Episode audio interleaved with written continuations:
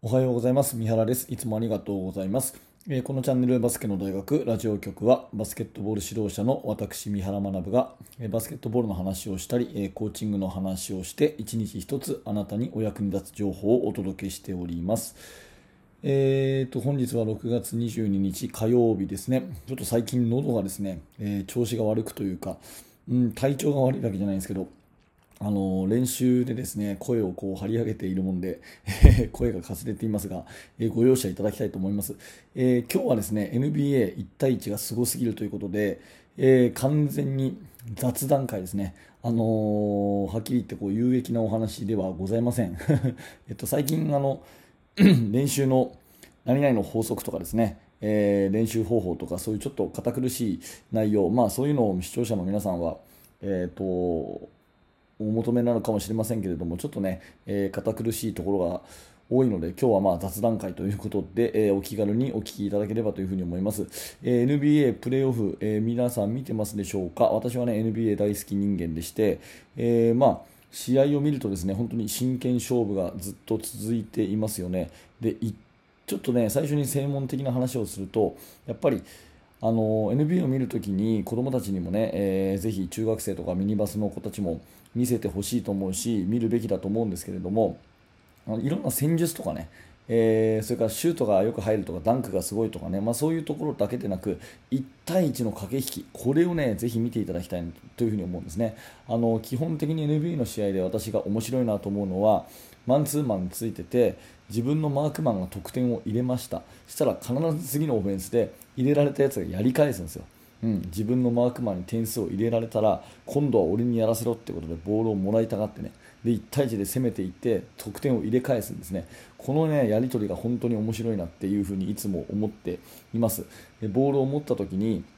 あのー、つい先日もピート・ドリルの話をしましたけどね、えー、ボールをキャッチしてリングを向いてディフェンスがいない方にステップを切って1対1をしていくというその基本中の基本ですよね、えー、シュートを構えてディフェンスがいなかったら打つし出てきたら抜くしっていうようなそういう、えー、本当に基本的な1対1のそういう駆け引きが NBA 選手は本当すごいなっていうふに思います。でゴール下のポストプレーもドライブもそうだけどペイントに入った時の体のぶつかり合いですね、まあ、私はあのー、もちろん現地で NBA を今見てるわけではなくてあの YouTube で見たりとか Twitter で見たりとかそういう、まあ、映像を通してスマホの画面パソコンの画面で見てるわけなんだけれどもそういう画面を通じてでもですね体のぶつかり合いのバチバチバチっていうのが聞こえてくるようなそういう激しいですねペイント内でのぶつかり合いそういう1対1の面白さがまあ NBA の醍醐味かななんていう風にして、えー、見ております。だから、まあ、専門的にね NBA を教材として見るんであればやっぱりその1対1の駆け引きそれから1対1の激しさこれをねぜひね子供たちには見てほしいなっていうふうに思って、えー、おるわけですね。えー、でまあ、ここから、あのー、ちょっと今のところ NBA のねあの勝ち上がりとかを見ていくと今回どうですかねほとんどが波乱の試合みたいなのが多いなっていうふに思っていて、えー、とりあえず第1シードが両方ともこけるということですよね東は、えーと、とセブンティシクサーズがホークスに負けちゃいましたしそれから西の方はですねもう本当に好調だったユタジャズがですね1位をキープしたユタジャズがこれまたクリッパーズに負けてしまったというところですよね。今残っているのが、えー、ホークスそれからミルウォーキーバックスでしょ、ね、西の方が、えー、クリッパーズとあとフェニックス・サンズというこの4つが残っているわけですね、まあ、いずれもなんていうかな、あの下馬評をひっくり返してっていう表現があってますかね、あのとにかく厳しい試合をこう勝ち抜いてきた4つが残ってるなっていうところで近年で見るとこの4つの顔ぶれってどっちかっていうとね、まあ、ミルウォーキーバックスは強かったけどどっちかっていうとこう中途半端な立ち位置っていうかいつも勝ちきれないチームホークスもクリッパーズもサンズもそういう印象がある中本当に力をつけてきて、えー、運も味方に入れてっていうところもあると思うんですけど勝ち上がってきてるのはなんかこう面白いなっていうふに思いますね。でブルックリン・ネッツとえー、ミルウォーキーバックスの第7戦はぜひですねこの後まだ見てなければ YouTube で4分ぐらいにまとまった動画もあるので見ていただきたいんですけど本当にこれはですね面白い試合でしたね。あの、第7戦でオーバータイムしかもケビン・デュラントが最後放ったシュートがですね、えー、線を1センチ踏んでただけであれが3点だったらあのブルックリンが勝ってたというようなそういうすごい試合でそれこそ1対1が激しい1と1のぶつかり合いみたいな試合なのでぜひそれはね見ていただきたいなというふに思います。あとえーと、西の方が個人的にはちょっと番狂わせが多くてジャズが上がるかなと思ったらクリッパーズが総合力で勝ちましたね。うんやっぱりちょっとインサイドがクリッパーズの方が強かったかなという印象が受けます、うん、あのジャズも基本的にはインサイド大きい選手もちろんいるんですけれどもゴベルがいるんだけれどもどっちかというとガードのチームに対して、えー、全体的にクリッパーズの方がなんとなくこうバランスが良かったのかなというそんな印象ですね。あとフェニックス・サンズはまあクリス・ポールを中心に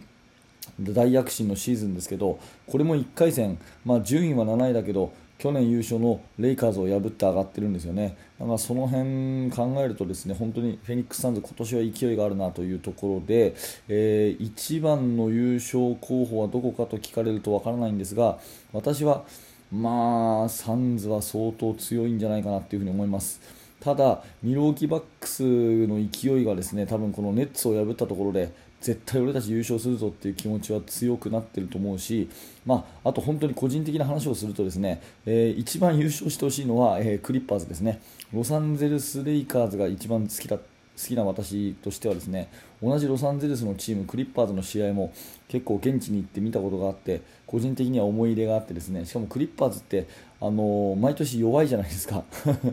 毎年弱いんですよ。ロサンゼルスっていうチームにありながらいつもレイカーズの影に隠れてみたいなところでね毎年どうも弱いなっていうようなところなんですけれども今年は本当にチャンスかなっていうふに思うんで、まあ、ぜひぜひクリッパーズにはね、え、優勝してほしいなっていうふに思っております。はい。まあえーと、今回は完全に雑談会でしたけれども NBA プレーオフ非常に面白いところになってますしあと,、えーと、東京オリンピックもね、えー、どうやらちゃんと開催されそうな見通し。しかも、まあ、ケビン・デュラントが、あのー、オリンピックが出るっていう風に表明したとかそんな話とかですね、えー、バスケット界も非常に面白いところに来ておりますので、えまあ、自分のチームの練習頑張ったりね大会頑張ったりっていうのはもちろんですけれども、まあ、それ以外にね一ファンとして、えこういった NBA とかオリンピックとか見どころ満載の6月7月になってくるのかなというところで、え皆さんもね楽しんでいただければということで、え今日は雑談のお話でございました、まあ、学びとしてはですね、えー、注目すべきところは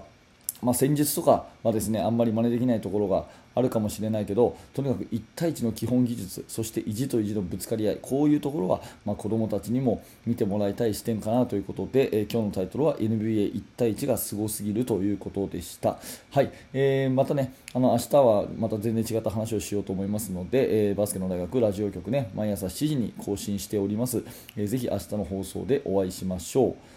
はい、えー、ありがとうございました。えっ、ー、と、久しぶりにメルマガの紹介をしていきましょうかね。えー、バスケットボールの指導者の方向けに無料のメルマガ講座というものをやっております。こちら、えー、メールアドレスだけ登録していただきますとですね、えー、私の方からチーム作りについてのいろんなお話をですね、約半年にわたって、えメールでお届けをします。最初の1通目で、え YouTube では見られない練習メニューの作り方というですね、え動画、教材もプレゼントしておりますので、ぜひお気軽に登録してください。あの説明欄にリンクが貼ってあります。でメルマガもすでに受講してさらに深く学びたいという方はですね、え、バスケの大学研究室という、え、コミュニティがあります。こちらは Facebook を使った、え、有料の、えコミュニティなんですけども非常に有益なねえコンテンツばっかり配信してますし日本中の指導者の方とつながれるそういう場になってますので、え熱心なあなたはぜひ、え見てみてください。これもリンクが、え説明欄に貼ってあります。はい本日も最後までありがとうございました。三原学でした。それではまた。